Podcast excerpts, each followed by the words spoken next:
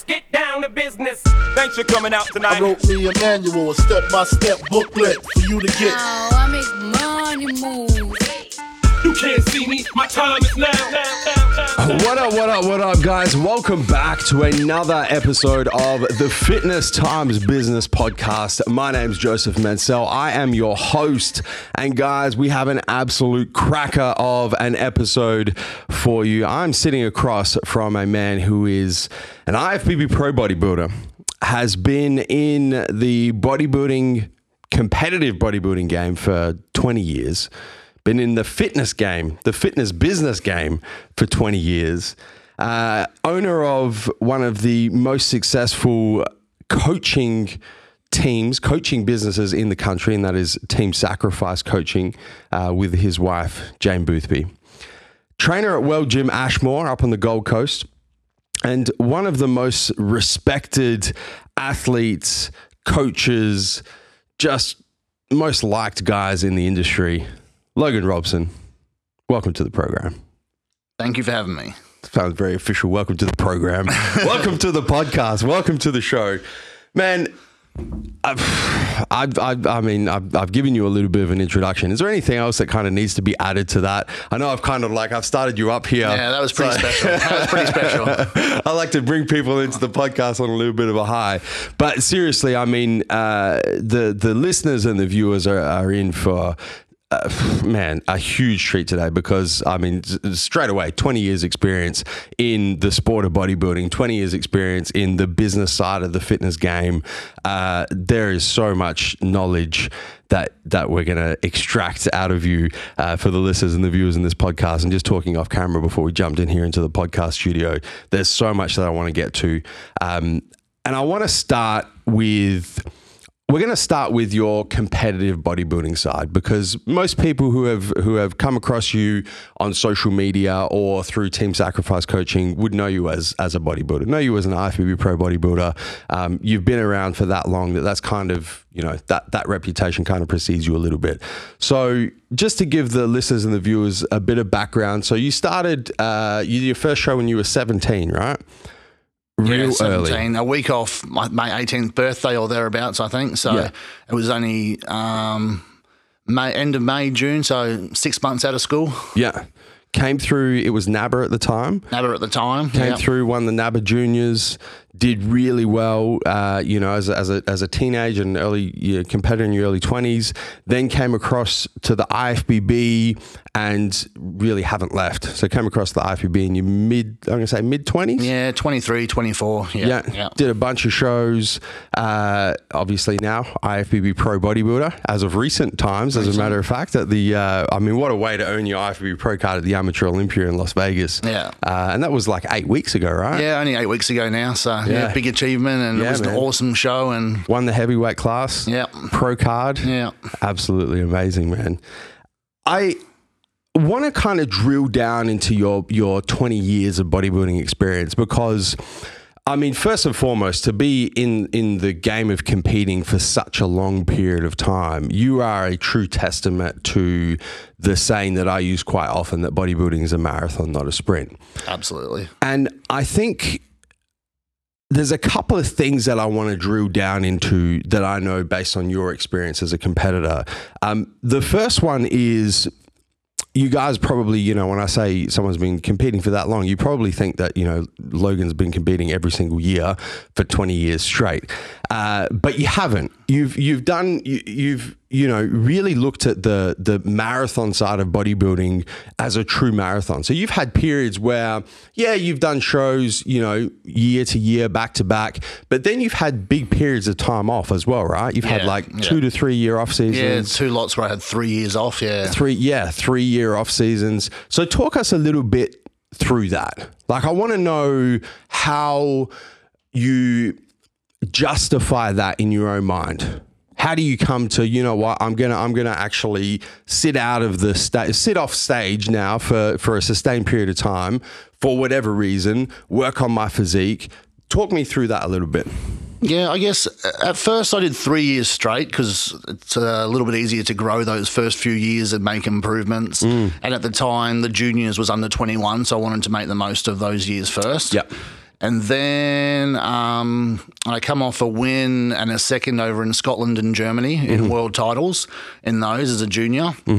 And then I thought I've got to go play with the big boys. Yeah. So then I took three years off to try and obviously grow as much as possible. And so that was from the transition from the juniors into the opens now. Yeah, yeah, and from the NABA to the to the IFBB, IFBB. yeah. because um, at the time we're talking 15, 20 years ago, NABA had a bit more to offer in the in the juniors. Mm. Sure.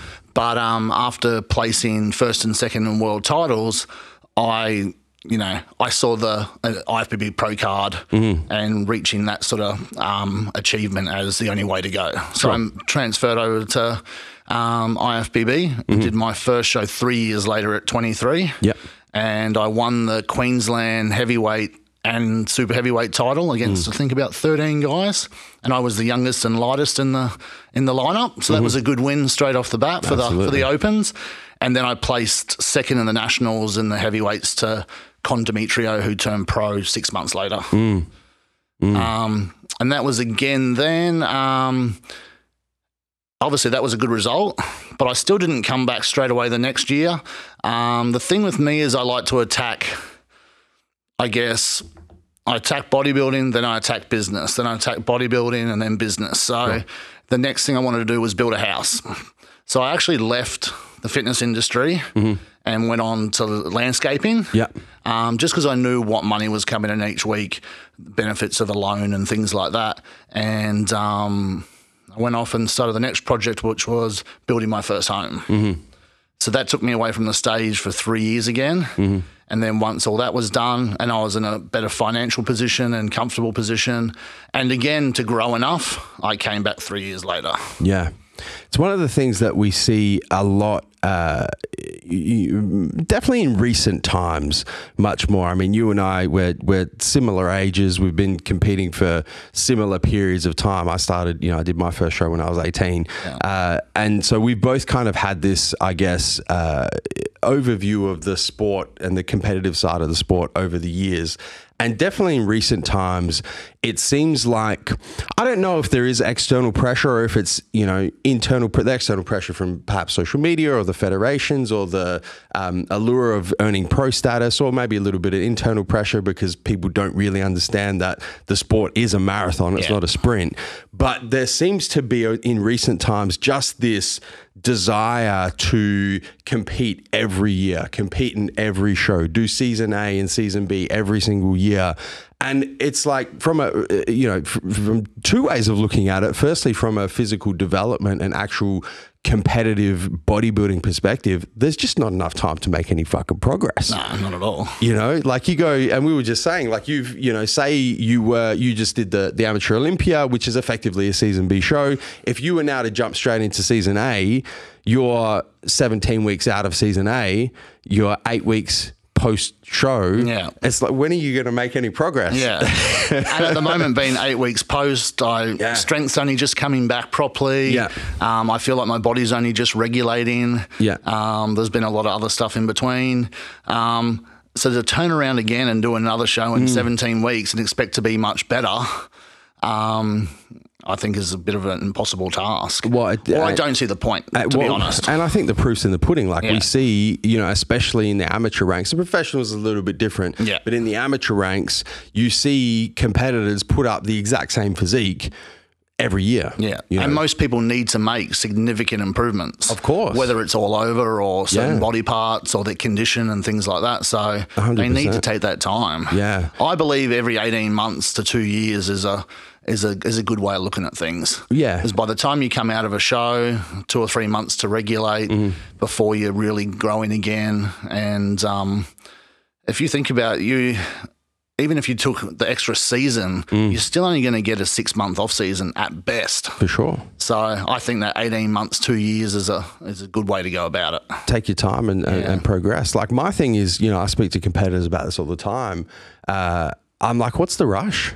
Like I mean, there's a bit of fear of missing out as well. I- It's definitely it's a little bit of FOMO for sure, Especially with the way social media and things are these days. We probably Yeah. didn't feel that way years ago, so it was easy to take time away. Yeah. But these people feel they need to stay relative or it's their business, so they Yeah. want to keep putting physiques out there. they need to stay relevant. Yeah. You know, it's like, well, if I don't have, uh, uh, you know, from a, I guess from a social media perspective, if I don't have contest of uh, content of me to post in contest shape, what am I going to post? Yeah, You absolutely, know? yeah. But it really, I think the the side effect of that is, you know, just this pressure to feel like it's like some sort of race. Yeah. And you're just not seeing the development in physiques that that need to be at certain levels of development to earn pro status, you know. And then the other thing I say with competitors who are trying to get that pro card in whatever federation and look at it like a race, it's like okay, well, let, you know, say you get your pro card, well, then what? Then what- yeah.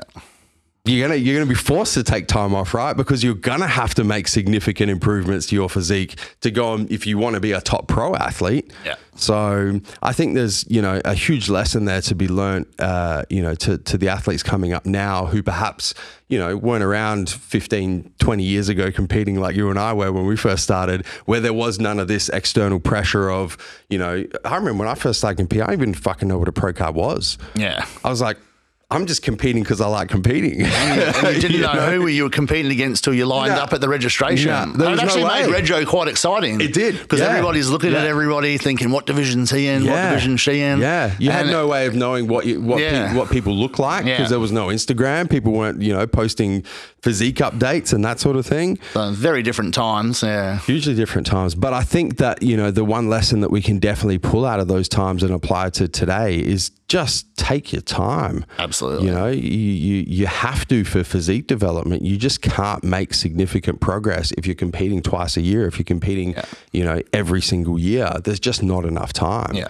And that's the one, you know, we talk about when we talk about bodybuilding, we talk about consistency, we talk about work ethic, we talk about, you know, all these these kind of um, fluffy concepts, but the one variable is time. Yeah. You need time in the game. You can't build a physique that's going to take 12 months to build in 2 months. Yeah. It just doesn't happen. And I guess that's another discipline, being able to sta step back Yeah. and take the time to, 100%. to maybe do that if you don't want to do that. yeah. Yeah. It's the, right, the right thing for you moving forward. Yeah. And I think, you know, the other thing, and, and I do want to delve into this when we start talking about the business part of your life. But, you know, you mentioned just, uh, you know, when, when you do compete, uh, it is one of those situations where you, you really have to put a lot of eggs in that basket. Yeah. It does become very all consuming of every aspect of your life if you're trying to be a top competitor, if you're trying to push for a pro card Definitely. or, you know, trying to, trying to win. Uh, and you know having that pressure and that that kind of i guess micro focus micro obsession year after year you know multiple times a year is going to detract from other periods of your life and you know we see this a lot as well as competitors that just have all of their eggs in the competing basket and nothing else going on Yeah. because that's all they do Yeah.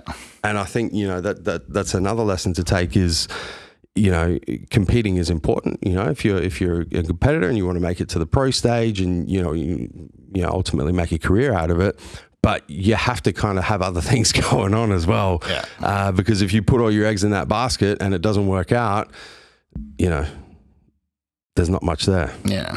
Yeah, And anything could happen very quickly. Yeah. So yeah. if you don't have 100%. things in place, um, it can get ugly pretty quick. Yeah, for sure. And it's you know, it's I guess it's that you know one of the things that I say is is don't have a plan B. You know, like if you've got a if you've got a plan A, um, burn your boats is kind of what I say. Don't don't have don't allow yourself something to fall back on because if you have the luxury of having something to fall back on, you kind of always know it's there in the back of your mind. So it's going Yeah. to prevent you from going all in on what you want to go all in on. But you also have to be sensible about it as well. You know, you have to weigh up the risks of the uh, holistically the whole situation and go, well, you know, I do want to go all in on, on on on competing if that's what you want to do, but at the same time, I need to be able to support that through other things going on in my life. Yeah. you know, through through other, um, you know, whatever it may be, that kind of sets the foundation for you to be able to do that. Yeah. So it's almost like taking a holistic view of that. And it's not cheap to compete. So Well, yeah. Well, that's the other thing, right? You would see it more than most as a as a, a comp coach. Um, you know, I'm sure that you have competitors kind of come to you who just have no idea yeah, no about idea. Yeah. the expenses related to being a top competitor. You know, when you start talking about you know competing overseas, flights, accommodation, food. You know everything that comes along with it, supplements, um, Time off work around the shows. time off work. Yeah, hundred it percent. all adds up very quickly. Yeah, and if you don't have that foundation, it's all going to come crumbling down pretty quickly as well. The other thing that um, that you are a, a particularly good example of, and something that I see a lot of competitive athletes struggle with, is you went through this process where at the start of your competitive career, you were winning like everything. You mentioned about winning juniors as a teenage, going over to world championships, winning those, taking that time off, coming into the IFBB, winning again. So you had like, you know, let's say the first, I don't know, five, six, seven years of, of your experience in bodybuilding, you were winning everything. And then you start not winning. You start placing second, you start placing third, you know, which is not uncommon as you kind of progress through the sport. The level of competition gets more difficult, and you go from being the big fish in a small pond to being a small fish in a much bigger pond. Yeah. I see a lot of athletes that kind of follow that process where they're winning early on and then they start not winning. Really struggle with the mindset around that. You know, they almost kind of, um, I guess, spiral down into you know a black hole effectively and struggle to get out of it, struggle to get back on top. How did you navigate through that process? Uh, I think. I mean, it's a lot. It's a different story winning junior junior titles with smaller lineups and different ages and things like that, as opposed to trying to win a heavyweight national title in any country. Um, but I think the biggest thing for me is when I did start, well, losing or second place, mm. it was the first two or three times were all to someone older than me, mm-hmm. more established than me, mm-hmm. training longer than me. Mm-hmm. So I think in that sense, I always felt like I'm still the up and comer. I'm still an up and comer. So I took that away from it, like just keep moving forward, just keep moving forward, keep training, keep pushing, and your time will come. Yeah. Um, so I think that's what made it easier. Had I been beaten by someone five years younger and straight on the scene, I may have felt different about it. But um, I guess that's what kept pushing me forward to to try and catch the the older guys until that point where I became the older guy. Yeah. I guess. Yeah. And then was. I haven't been beaten by. Uh, there's only probably one or two that are younger than me, um, or that have been in the sport for less than me. Um, so most of my losses come to guys who have went straight to turn on turn pro. Um, so I guess that that kept me going. Yeah. What about the, uh, and you know, we were talking a little bit about this off camera as well, is your ability to focus on your own progression as an athlete rather than, you know, how you're stacking up against the, the competition, um, you know, and being able to kind of fo- laser that focus in on what's within your realm of control, which is your own development as an athlete, which is tied to your consistency, your dedication, your work ethic, so on and so forth, and not focusing on things that are outside of your control, which is everything else. Yeah. Well, as we just spoke about, I guess, even though we just spoke about all the places, mm. a lot of them mean nothing to me. Yep. If I think back on my shows, mm. we go, what did you do in 2006? I get an image of how I looked on stage. Yeah. So instantly I get an image of my condition, my mm. size. I've got to actually think about where I came or what show I did. So, because to me, it's been, as you said, the progression of my physique over the years. And as cliche as it is, as long as I'm better than last time I stepped on stage, I've won. 100%. And that is true. Yeah. We can't help who we stand against. Yep. We can't help if last show an Iranian rocked up and beat me. You know, I can't control that stuff, but mm. I still put my best physique on the day. Yeah. And if I, you know, the only loss would be if I showed up 18 months later looking worse than 18 months before. Mm. So what that would be the the waste or get me thinking, why am I doing this still? Yeah. Um, But at the end of the day, it's yeah that self progression, pushing yourself more, pushing to be better. Have you ever had uh, a show that you've won where you haven't been happy with your progression as an athlete? No, more so just the condition on the day. Mm-hmm. Just it might have been a state title three weeks before a nationals, and Yeah. taking it a bit easy and thinking, why did you put that physique up there? Mm-hmm. But still got the win. And I guess that's maybe why, because you thought you were going to win anyway. So Yeah. It's an interesting, uh, you know. I like I like putting this the question forward because I've been there myself. I've won shows where I wasn't real happy with the physique that I put on stage, but I walked away with the win. Yeah. And then I've had shows where I've put a really good physique on stage, by far my best, absolutely. and yeah. I, I haven't won. Yeah. You know, there was even one show where I didn't even place. Yeah. And it's just interesting the way that we look at it as seasoned competitors. You know, I'm sure you're the same as me. I'm more fulfilled and more satisfied when I've put up the best possible physique that I can put up on stage, regardless of whether I've won or not, regardless of how I placed. That for me is the is is is the real win. Yeah. You know, and it is cliche, but I think the longer that you spend in the sport, the the more experience you you have to the point where you go, you know what, these things are within my control. The rest of the things, the judging, who else shows up, um, you know, uh, who's which judge's eye I catch, all that shit is just completely outside of your control. So you just can't get into the mindset of, of obsessing over that Yeah. and focusing on that. And once again, that's something that I see definitely in recent times is is competitors really kind of put that up on a pedestal, how they placed, you know, who else showed up, how they were judged, uh, was it fair, you know, all of these things that they just have zero control over. And really don't even consider how they progress as a competitor. Yeah. It's almost like that's secondary. Yeah. Did I win? Did I get my pro card? Did I win an overall? Did the judges like how I looked? Who else showed up? Well, I looked exactly the fucking same as I did 12 months ago, Yeah. but let's not worry about that, you know? But I think it's just a nat- it's natural as you progress through the sport that you kind of almost come to this realization of the real game here is progression internally, you know, and, Yeah. and your progression as an athlete. And you, if you keep getting better and better and better, the cards will fall as they may. Yeah. You're continuing to develop and continuing to win internally as an athlete. So I think that that's just something that, you know, a, a lot of current competitors can probably learn from as well. Yeah. I see it a lot as a coach. Yeah. So they'll put on five kilos of muscle a year, Yeah. same or if not better condition, Yeah. place second, and it's the end of the world. Yeah. Well, it's a pretty good year. Yeah. Like, it's a fucking phenomenal year. yeah, they get second, and everyone's, oh, I want to win, I want to win, I want to win. Of course, we all want to win. Mm. There's 20 people on that stage. Mm. Yeah. They all want to win. Yeah. But you can't beat yourself up if you if you come second, third, fourth, Mm. and someone's be- beaten you who's got better genetics or been in the sport longer or Yep. Mm. what have you, may, whatever reason.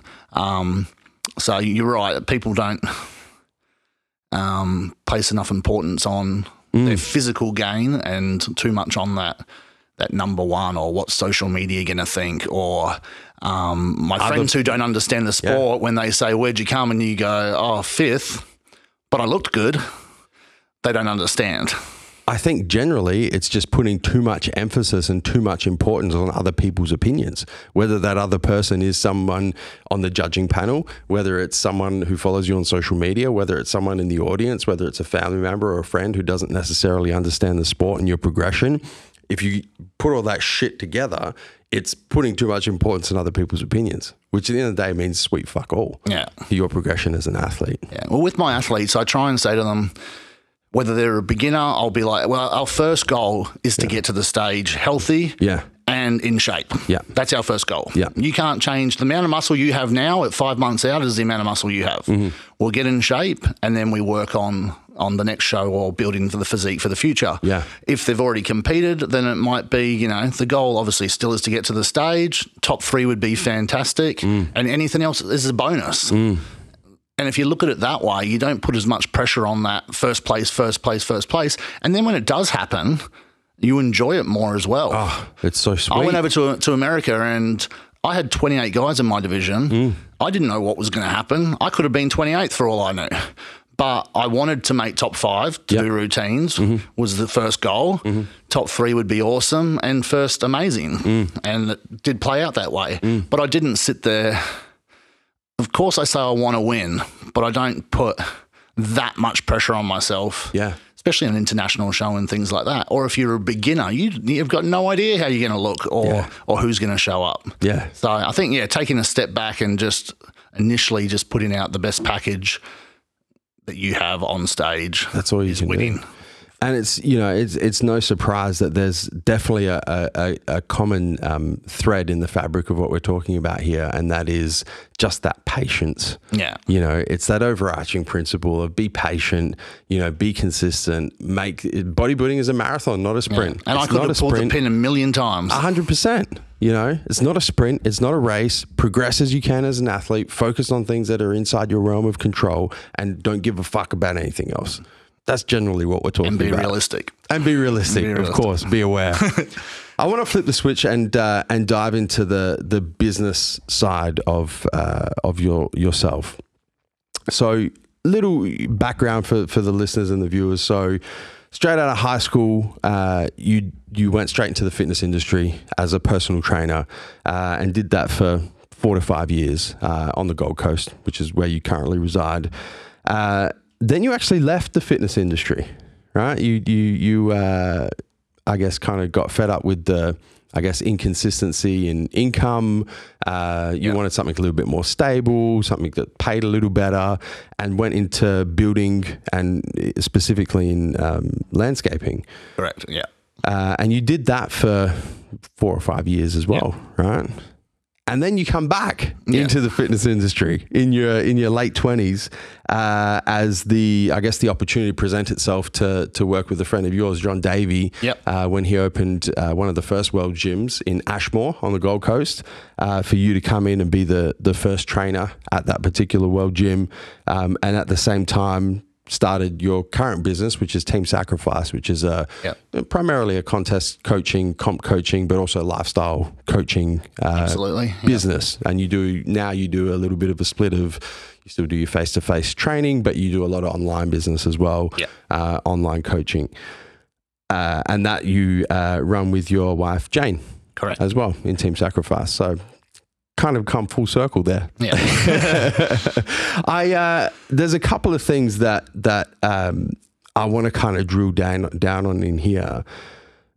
That initial leaving of the the fitness industry um, to go and do something a little bit more stable, a little bit better paying, uh, is something that we see quite a lot. But you've then come back in. Do you think that leaving the industry and going and doing something completely unrelated in, in building and landscaping had the effect of almost kind of reinforcing your passion for working in the industry? yeah. Most definitely. Yeah. And how does that? How did that kind of play out? Because I can imagine you've kind of left. You know, you you you've got to a point with your training where you're like, yeah, you know, I'm not really enjoying this. It's kind of shit. Um, you know, whatever reason. All right, I'm going to go do something else. And you're probably real pumped about it. You know, turning over a new leaf, so on and so forth. Yeah. And then kind of like, what happens? like how do you how do you how does that kind of creep back on you and you get to the point where you're like fuck I actually really miss that Yeah. How does that happen Well, I guess when I left the, I guess the fitness industry or PTing and and um, whatnot, Mm. it was. I mean, we're talking 15 years ago. So the whole fitness industry was a different game. PT was a different game. Yeah. PT was more for um, the rich housewives that. Hubby was paying for their for their PT, and Yeah. they didn't really want to be there or put in any effort. And I wanted to work with elite people Yeah. and um, people that wanted to push themselves and self motivated, and and I could help them finish the job. And I was finding that wasn't the case at all. Um, that and just the inconsistency back then because PT wasn't wasn't as big because it was just who could afford it at the time. Um, so that took me to landscaping because I wanted a. Um, a more consistent paycheck at the end of the day because I was looking at building my first house and, and wanted to have some. I had some other goals like that. Yeah. Um, which it all it all helped with, and it all played out like I wanted it to. But I did about three years into landscaping. I did a a show. And I thought, oh, I'm going to get lean so easy. Um, I work my butt off all day. And that wasn't the case at all. Yeah. I got to a point, and then my body was just like, I'm going to hold on to body fat. I'm going to not recover because it was just so physical. Um, I live on the Gold Coast, so you, you're working in 30, 35 degree heat all day. Yeah. And um, I will admit that I love training still. No Yeah. matter how hard my day was out in the sun, I was pumped to go to the gym, but I wasn't progressing.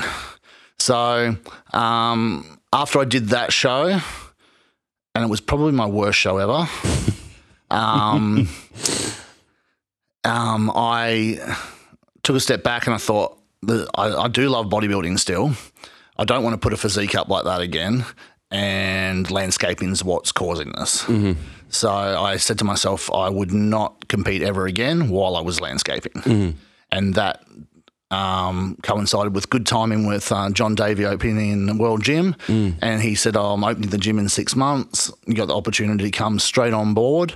And um, so I had sort of six months to plan and re- redid my course and everything as well. And then um, moved on and, and started day one at World Gym Ashmore. How do you get to the point of making that decision to go back into the fitness industry, knowing now, because you've been there, right? So you know the kind of risks associated. You know that there is the risk of the inconsistent business, the inconsistent income. Yeah. Uh, you know what the kind of lifestyle looks like. But at the same time, you miss it. Like you, you enjoy it. I And did- It's kind of that, yeah. You know, it's something that that that we tend to see quite often is uh, something that people want to do, but they can't get over the risks associated with leaving their current comfortable position. And that's really what it is. It's almost like uh, this fear of wanting to kind of put themselves in a vulnerable position, put themselves in an Yeah. uncomfortable position. Which I absolutely had. yeah. Yeah. I had a mortgage and bills to pay, and obviously, you know, most gyms you might get free rent for a month or something like that, Yeah. and then you're paying full rent. So Yeah. put that on top of my mortgage on my own at the time, and um, it's pretty scary. Mm. But I backed myself, Mm-hmm. and I wanted to do it. One for bodybuilding, one for I generally like helping people. Mm. So, and again, I went away from it five years before, but the industry changed so much in that five years. So now there was more people competing, there was more shows, there was more awareness in in the world of fitness. Full stop. So, um, yeah, I guess backing myself and and wanted to wanted to have a go again. How do you get to that decision though? Because for a lot of people, that's a really difficult decision to make. You know, you've got this, you, you, you've got this position of comfort. You've got, and at the time now, you have financial responsibilities as well, right? So there is significantly more risk associated with making this decision now because you got fucking bills to pay, Yeah. right? Whereas before you didn't. What's the driver for that decision? Like, to, you know, try and try and really talk me through how you get there because I think this is, you know, there's probably a lot of people listening, a lot of people watching this now that are in a kind of a similar position. Yeah. Uh, you know, and they do want to go and pursue something that they really want to, you know, that they're really passionate about or they really enjoy doing, but they just can't get, they can't build the courage, for lack of a better term, Yeah. to go and take the leap. How did you take the leap? Um, I guess just backing myself. And we talked before about having a backup plan or something to mm. fall back on. Mm. And one thing bodybuilding's taught me, mm-hmm. and my dad in the past, mm-hmm. was to be disciplined and consistent, and that's why we're good at this sport. Yeah. But I apply that to everything in my life. So I back myself. If I was, if the PT was, I tried the PT and coaching and it didn't work, mm-hmm. I'll back myself to walk into any job and start and then get a full time job within no time Sure. because of my discipline and the effort I'll put in. And I see it all the time these days. Obviously, I've been in World Gym Ashmore for nine years. Mm. And God knows how many PTs I've seen come and go in that time. And everyone sees myself busy and other people busy, and they think that's just going to fall in your lap. Mm-hmm. But as we said, I've already been in there for 10 years and have done all the shows and whatnot. But people don't, they just expect in this day and age for it to fall in their lap and not do the work. So when I went back to PT, I put myself in the gym 12 hours a day. I had no clients, nothing. I just went and talked to people. I got my, just got out there and some of my face was out there. I'd train twice a day. I'd put weights away in the gym. Um, uh, any other marketing. And hell, that was before there was that much social media. Yeah. And I still made it work. Yeah. In this day and age, it's a lot easier. There's a lot more competition, but there's a lot more avenues to self promote and to market and things like that. and to outwork the competition. Yeah, You know, yeah. the more opportunity there is to actually do things that Even though there's more out there, there's not more out there with that are willing to outwork others. Exactly. You know, there's more opportunity and more competition, but there's still the same amount of people that aren't willing to do the fucking work. Absolutely. Yeah. So, so I guess it's kind of for you, it's a little bit of a, a combination of being confident enough in your skill set combined with knowing that you just have a relentless work ethic and you'll do whatever it takes to win. Exactly. Yeah. Exactly. which is which is pretty cool. Pretty cool. You've come back into training, but this time, you know, you say the industry's changed, which definitely it had in that time that you were outside of the industry doing landscaping. You've come back in, and pretty much immediately you've gone and you've started this this brand, this this coaching business, Team Sacrifice. One of the things that you know, I talk to a lot of personal trainers and and and um, you know people who work in that space in the industry, and most of them are very one dimensional in the fact that you know they just want to be a face to face personal trainer, Yeah. or they just want to be uh, you know they just want to do one thing. You've kind of come in and you're like, okay, you know, I'm I'm going to do this the the face to face training, the personal training, but at the same time, you know, I've got this vision, I guess, to build this business around it to allow me to build something external to what I'm doing at this point in time, which is the face-to-face personal training.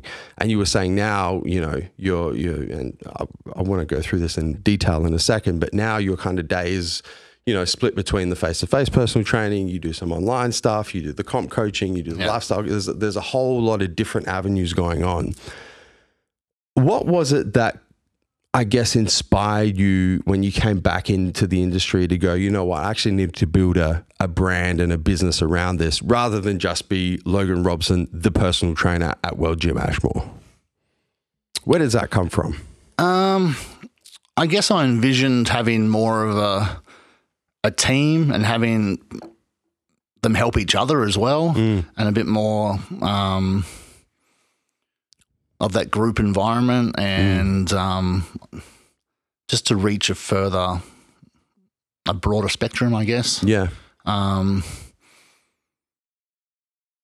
but uh, yeah, I just envision having having a team and people help each other and and it all growing together and pushing each other forward and not just making it an, individual thing. Yeah, and I think this is something that you know the the, the listeners and the viewers who are in this space, uh, and there's there's a lot of them, is one thing that I see with good trainers, you know, the, the ones that are very successful, like, you know, like yourself, you know, busy all the time, run off their feet, you know, doing their 30, 40 sessions a week, 50 sessions a week, whatever it is, is they very quickly reach a glass ceiling, but really they're kind of between a rock and a hard place in the fact that they're doing well as a trainer. And because they're, they're doing so many sessions, seeing so many people, they've built quite a nice income for themselves. But they're so busy doing that that they're actually never going to grow much more Exactly. Yeah. because it's like, well, you know, I'm spending 40, 50 hours a week training people, actual, you know, one to one physical training. It's earning me some some good money, but actually don't have any time to go and work on the online coaching side of the business or the comp coaching side of the business or the lifestyle, you know, whatever it may be. Uh, it's it's something to keep in mind if you're really looking at and and I think this is probably you know one of the benefits of you kind of leaving the industry and coming back in is you you know you're able to kind of take a little bit of a high level view of where you see yourself going Yeah. uh, you know long term in the industry and I think if you're a, if you're a trainer at the moment and you're listening or watching this and it is your goal to you know have a 10 year 15 year 20 year lifetime career in the fitness space and you're going to be good at it, you're going to reach this point where you hit this glass ceiling, Yeah. where you're stuck between a rock and a hard place. So the sooner that you can have the sort of vision that that that you had when you came back in and go, okay, I'm going to try and preempt this and set things up in place so that I don't get myself in that situation, Yeah. the better it's going to be for your long term business. Yeah. And I mean, you know, you've kind of set yourself in the ideal situation at the moment. As a matter of fact, what does your day look like right now? Typical work day for Logan Robson. Typical work day. Um, up before six. I do. I don't do any super early morning sessions because I place myself at the gym all day anyway, Mm-hmm. and I work quite late. Um, so I'll often take the dogs for a walk or start with cardio, Mm. and then breakfast at home. And my first session will generally be about seven o'clock. Yeah. and I have a mixture of between seven and 1.30, 2 o'clock of um, face-to-face sessions or face-to-face consults, um, whether it be diet consults or my face-to-face uh, local prep people. Yeah. Um, and then I will train myself about two o'clock, block out two o'clock to four o'clock, train myself, have another meal, get ready, a few emails and messages and bits and pieces, and then I'll do another three or four hours in the gym.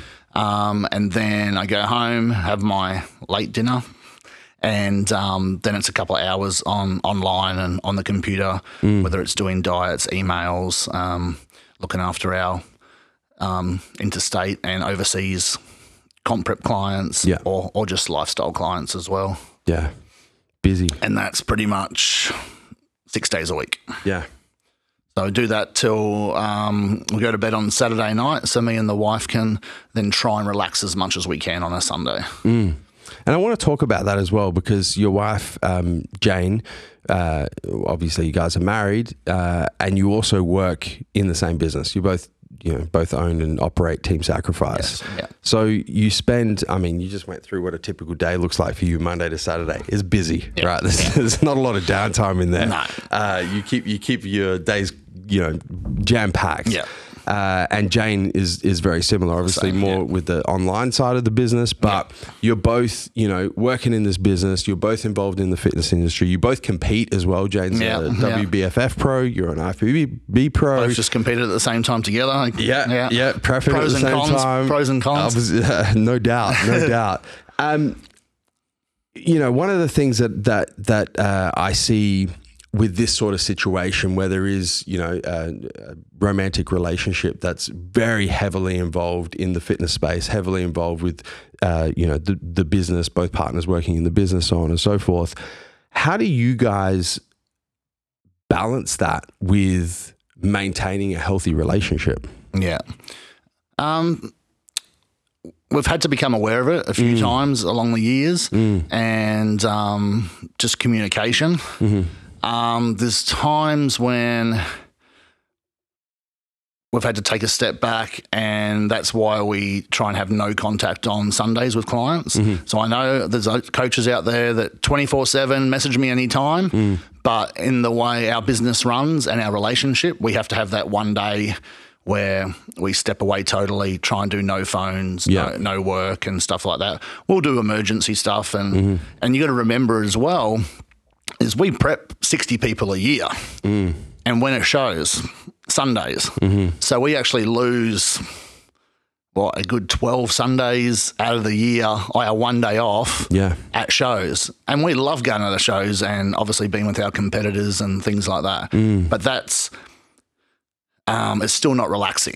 Mm. So you know, like end of the season, we had six, seven weeks in a row where we lost our Sundays. Yeah. So that can get a bit testing in our relationship.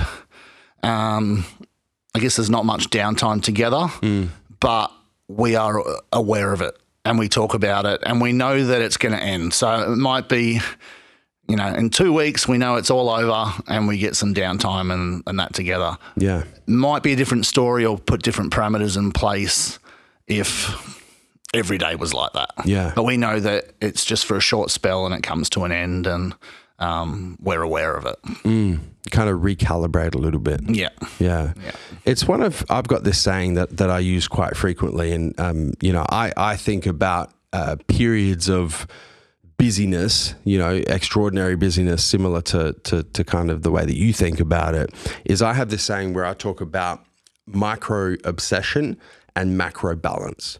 So, what I mean by that is there's going to be periods of time, and you know, th- once again, this this this uh, transcends both your competitive side of your life and then the business side of it, and even the relationship side of your life. To be completely honest, Yeah. is you're going to have periods where you're going to have to be obsessed with what you're doing. Everything is going to have to go into that particular show. Everything is going to have to go into those particular clients competing for that particular period of time. There's going to be periods where it's just going to have to be, you know what, all eyes are on this particular task. In the micro, I'm going to have to be obsessed. Absolutely. But then there also has to be this macro view of of effectively balance. You know, is okay. I know that I'm going to have these uh, micro obsession obsession periods, but then how am I going to offset that with macro periods of balance? Yeah. And I feel like you've done a, an exceptional job of that. You know, you look at your bodybuilding career and having those periods of time where you say, you know, when you're doing comps, you are well aware of the fact that other parts of your life are not going to progress. Yeah. And you're a big man, you're a big guy when it comes to progression. You like to move forward Yeah. in, in everything, similar Definitely, to me, yeah. But you're going to have periods where, okay, they're just going to have to stagnate because I'm going to have to put all of my obsession into this micro task of competing. Yeah. But then you've got that, you know, two to three years where you're like, okay, now I don't have to worry about competing. Let me go and focus on my business and my relationships and my friendships or, you know, whatever the other, whatever was neglected Yeah. and whatever had to stagnate because of that micro obsession. Yeah. Same thing with you, you know, what you just mentioned with your relationship and, and your business with Team Sacrifice. There's going to be periods of competition season comes around, four, five, six weeks, where it's going to have to be, you know what? Every single day of the week is going to be focused on clients. Every single weekend is going to be focused on shows. But we know that there is going to be an endpoint to that. Yeah. And when the endpoint comes along, let's slip from switch from micro obsession to macro balance and let's go and focus on, you know, with your wife, our relationship. Yeah. And let's go and make sure that that gets the attention that it deserves. So it's this concept of micro obsession, macro balance that I use that I feel like you use I like as it. well. I like it. without really knowing. Yeah, I just kind of give it a name. Yeah. Um, but it's very similar to, you know, to what I do in, in all areas of my life as well. Micro obsession, macro balance. One of the other things that you have, you're, you're a very particular and very unique example of, and this is probably, you know, for, for the listeners and viewers that, that compete, um, probably the most valuable thing they're going to take from this podcast is your ability to take the lessons that you've learnt through the competitive side of the sport and applying them to other areas of your life. Yeah. Very often, I see the inability of people to do that. So you see people who are exceptional competitors, you know, bodybuilders, bikini competitors, physique athletes, so on and so forth. Really, really good. But in other areas of their life, they're absolute shit house. And they're just the, the, it's just a complete inability to take the principles that are so important when you compete consistency, dedication, hard work, doing things when you don't want to do them, doing the important things when no one else is watching, self accountability, integrity, all that that you you need you need to be able to do that to be a good competitor. But they're just not able to take those exact same principles and apply them to their work life, apply them to their relationships, apply them to every other aspect of life. You've done an exceptional job of, you know, someone who who I guess learnt those lessons very early on as a 17 year old doing your first show, and you've been able to take them and apply them to other areas of your life. How have you been able to do that?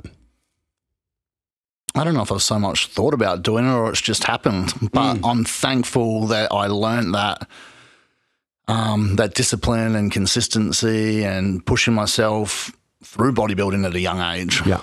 And I think bodybuilding's great at a young age, but some people take the wrong things from it. Or just, as you say, super obsessed. Yeah. And they can apply those tasks to bodybuilding. So why can't they apply it to, to everything else in their life? Is it that it's not important enough to them? I don't know. But um, I, yeah, as I say, I'm thankful that I I learned a lot of discipline from my watching my dad work hard all his life, um, and then just from I guess just being sporting as well, and just having that discipline Yeah. through the sporting young sporting career, Yeah. and then finishing it off with bodybuilding, which really teaches you that that discipline and consistency and even that, I mean, I did my with my first diet. We would diet for twelve weeks. There's no, there was no cheat meals. Yeah. There was no, there was an end goal, and you just worked hard for it. Um, now with the cheat meals and if it fits your macros, and look, I'll do, I'll, I'll apply that with some of my athletes or mm. more my lifestyle people and things like that. Mm-hmm. But it's always looking for the easy way out. Mm-hmm. Whereas, you know, even me choosing to do the show in America when I could have just done the nationals here, mm-hmm. I like to challenge myself. I like to go the hard route. Mm. If it doesn't pay off, at least it's still satisfying.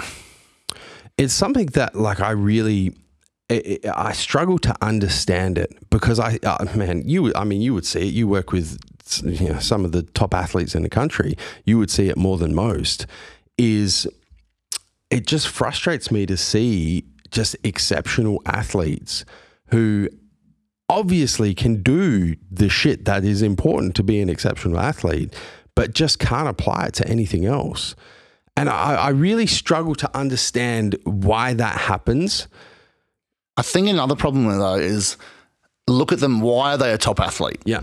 Some of them are only a top athlete because of their genetics, mm-hmm. or and they do just enough to skate by. Yeah. So if that's their principles, they still might win and mm. look fantastic. Mm-hmm. But if they're putting those principles into their business mm. or into their relationship, mm-hmm. I'm just skating by. You know, I'm just doing what I have to do. Yeah, sure. Well, your business genetics isn't helping your business, is it? Hmm. So maybe that's why they don't progress forward in the same manner in business hmm. or in relationships. Is Might there- be another way of looking at it. Absolutely. No, it's a great way of looking at it. Is there any practical advice that you can offer that may help people translate those lessons that they learn from the competitive side of the sport to other areas of life? Yeah, I guess it's just thinking about why they're successful as a bodybuilder, mm. um, what principles make them successful at that, and mm. applying that to the rest of their life. Mm. Another thing I say to my athletes is, um, you know, their their hundred percent might be someone's forty percent. Yeah. So you got to look at that in business as well. So if you're trying to start up a business and you're working four hours a day, why are you going to beat the guy that's putting in sixteen hours a day? Yeah. So um, you can always work harder, smarter, longer. Yeah. Longer's not always a good thing, but um, what am I getting at with that? Practical advice. Practical advice, but Mm. It's an interesting one. always, I, thi- you can I always like do more. I think about it. Um, this is how my mind works around it, and I don't know if this is going to be of any advice to any of the listeners or viewers, but this is just kind of how I think about it. Is I will quite often think in my own mind back to certain contest preps that I've done where they've been, for whatever reason, really fucking hard. And I've really had to dig deep to get that cardio session done. Or I've been, you know, wake up in the middle of the night absolutely starving, but I've not cheated on my diet. Just, you know, th- those sorts of.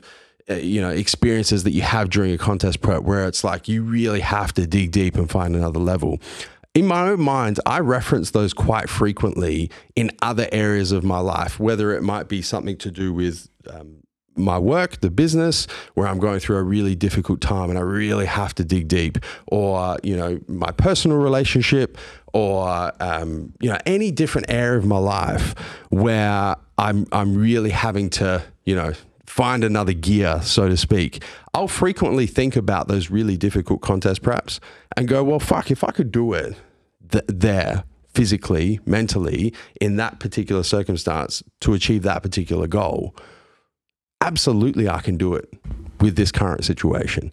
Absolutely I can do it with this current problem.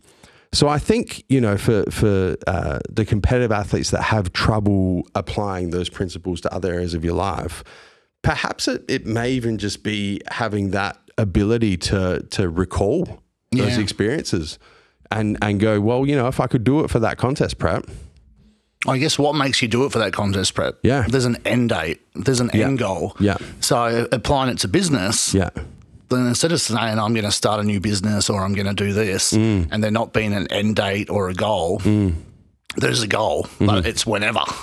So whenever's not good enough. Whereas it's a contest prep, you know there's an end date. You're not going to cheat on your know there's a diet. You know date, you yeah. Mm-hmm. have to do that cardio. So I guess that's by making small goals, whether business goals, relationship goals, Yeah. Mm. and hitting those targets and being strict about them, like a show date is, Mm. you have to do it.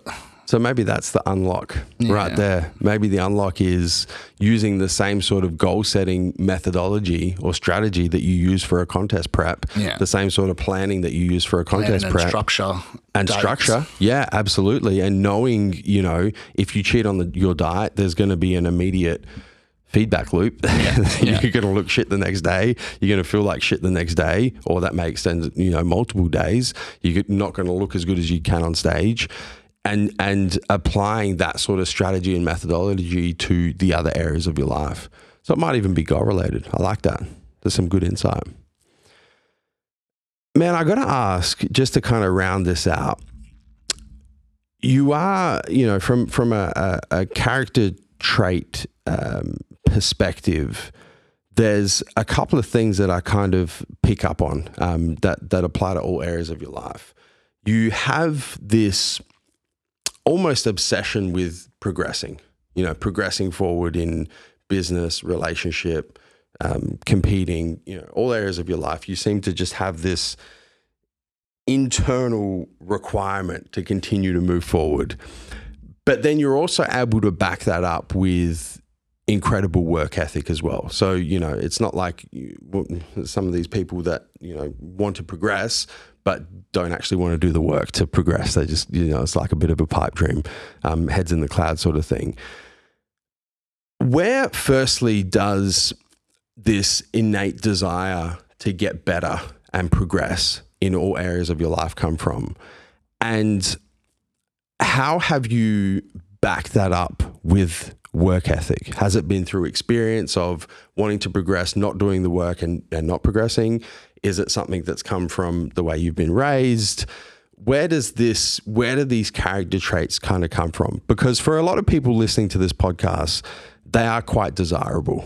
You know, a lot of people that are interested in this this sort of content, this is, you know, it's self-development content. They want to get better at whatever it is they're doing. But for whatever reason, perhaps they're not getting better. Perhaps they're not progressing as quickly as they want to. Where does that come from from you? And how have you really harvested the ability to not just progress, but back it up with the work ethic required to progress? Um, I think a lot of it did come from my upbringing and things like that.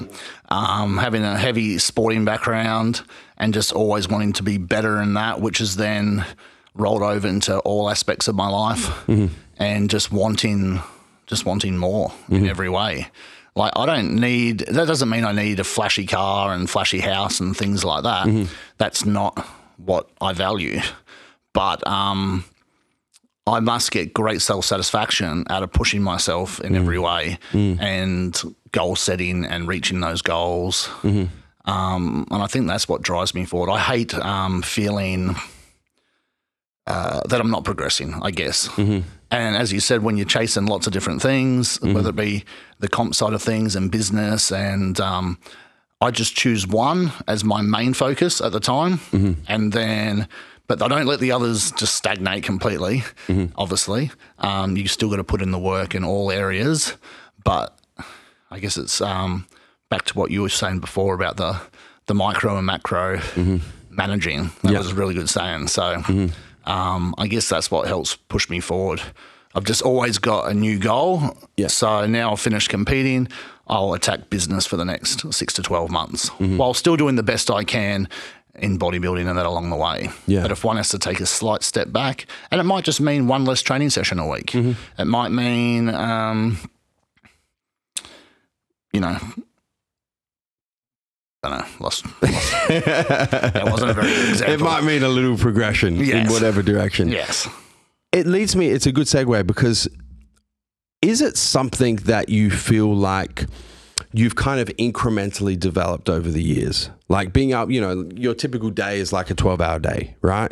Is that something where you just like one day you just flip the switch and you've gone to like working 12 hour days? Or was it something that progressively you Yeah, kind of it progresses to- and then just becomes your norm. Yeah. And Yeah. then uh, it's funny, I finished the other day, uh, the last client cancelled Mm. and it was still daylight. Mm-hmm. And I was loitering around, well, apparently I was loitering around the front desk because the girls were like, What are you doing? Yeah. I'm like, I'm finished. Yeah. But I don't know what to do. Yeah. I don't. I don't want to walk out the doors while it's um, still sunlight. Yeah. because I felt guilty. Yeah. because it was earlier than I'm used to finishing. Mm-hmm. Um, and when I'm not busy, I feel I do feel guilty. Mm-hmm. So I guess that helps push me forward as well. And I think that that's something you know to to take particular note of for the listeners and the viewers, and for you know for those of you who are who are trying to level up, you know, trying to you know develop this work ethic and develop this relentlessness and develop the ability to work longer hours, sleep shorter hours, whatever it may be there is an incremental progression behind it. And I find this everybody, you know, who has a similar kind of work ethic to yourself and a similar uh, desire to, to get better and, and improve and progress in all areas of life. It's not something that you just wake up one day and you flip the switch and automatically you go from working eight hour days to being able to work 12 hour days. Yeah. You know, sleeping nine hours a night to be able to sleeping six hours a night. Yeah. It's small little turns of the dial. It's small little incremental progressions that over a five year, 10 year, 15 year, 20 year period, you get to a point where that is the norm. Yeah. And I think that, you know, a lot of people uh, who want to get to that point expect it to happen a lot quicker than it's going to happen. But it is small, little, incremental improvements Yeah. in work ethic, small, in, little incremental improvements in um, efficiencies. You know, or you know, whatever you want to put in there, it doesn't happen in big blocks. Yeah. it takes time. It takes refining. Uh, you know, and and and you just have to be patient with it. Similar to your bodybuilding, Yeah. we've got common threads all through this Yeah. podcast. Takes time. It does, man. All, all, well, you know, it's like it's that old cliche saying: "All good things take time." Yeah. It's very, very true. One thing that to mention though, maybe because I get told off by the missus about it is Yeah. um, sometimes now that I'm getting a little bit older, Mm-hmm. Sometimes I feel like I haven't achieved enough. I go, I'm this age. I thought I'd be at this point. I Yep. thought I'd have this and have done this, Mm-hmm.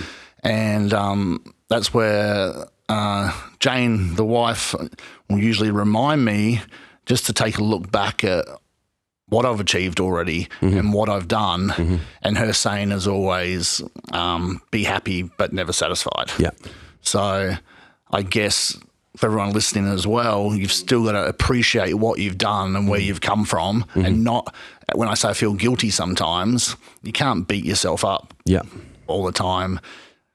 When you, again, you're not in control. Mm-hmm. So just to yeah, take a look back and and be happy with what you've done. Yeah. and and keep pushing forward. And you know what, man? I'm I'm happy that you've mentioned that because that is a very common theme with with high achievers. Effectively, you know, people like yourself and myself that set big goals, uh, have a very strong work ethic, are always trying to you know progress, progress, progress, progress.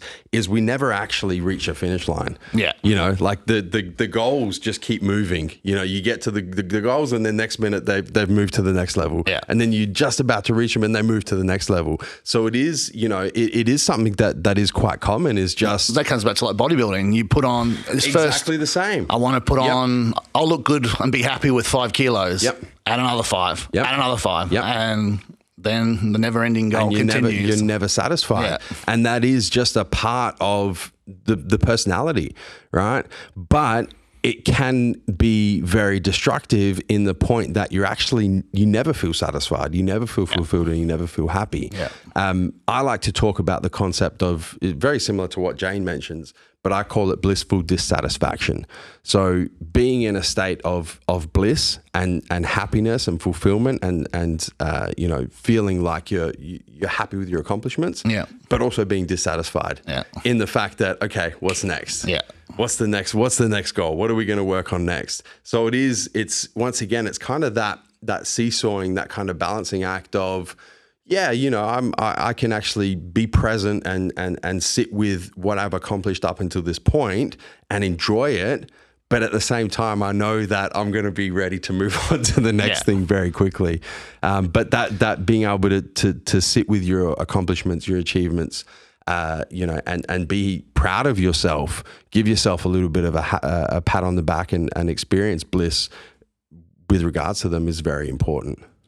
Yeah, Logan, it's been an awesome, awesome chat, man. Awesome chat. Thank you so much Thank for your time. Uh, where can the listeners and the viewers find you? Um, Instagram is just uh, Logan Robson. Um, we do have a team sacrifice page as well. Yep. Um, or if there's any coaching inquiries or anything like that, um, sacrificecoaching at gmail.com.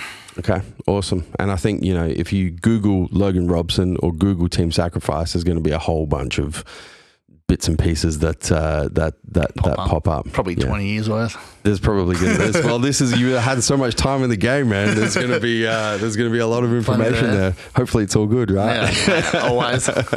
Mate, thank you so much for your time. Guys, if you have got to this point of the podcast, you're listening or, or you're watching it on the YouTube channel and you found some some value in it, and I'm sure that you have because we've there's been little little golden nuggets of value Yeah. spread all throughout this podcast, um, which tends to be the way when I sit down with a man who's had 20 years experience in the fitness game uh, and in the competitive bodybuilding game. The one thing that I ask is that you guys share the podcast. You know, you can share it through your social media. You can, you know, next time you're having a conversation with some friends or some family and they're talking about content that they've been enjoying, whether it's a movie or a, um, a YouTube channel or a podcast, that's where you drop the Fitness Times Business podcast. You say, I listened to Joe and Logan talking about all things bodybuilding and fitness and business and life. And I thought it was really good. And just give us a little plug. Or alternatively, the the way that uh, that a lot of people have been sharing is take a screenshot of whatever podcasting platform you guys are listening on right now, whether it's uh, iTunes, Spotify, uh, whatever platform. Take a screenshot, post it in your Instagram story, tag myself at Joseph Mansell, tag at Logan Robson, and we'll see those uh, those tags and we'll reshare them for you guys because we appreciate the love very very much. Logan, thank you very much, man. Thank you, Joe. It's been an awesome podcast. Until next time, guys, we'll catch you on the flip side. Thank you for listening to this episode of The Massive Joe Show. Make sure you subscribe on your favorite podcasting platform, whether it be SoundCloud, Spotify, iTunes, YouTube, Podbean, Stitcher, or TuneIn. And if you enjoyed listening to this episode of The Massive Joe Show, ensure that you give us a five star rating on your favorite podcasting platform. Until next time, we're coming to you from massivejoes.com. Stay massive.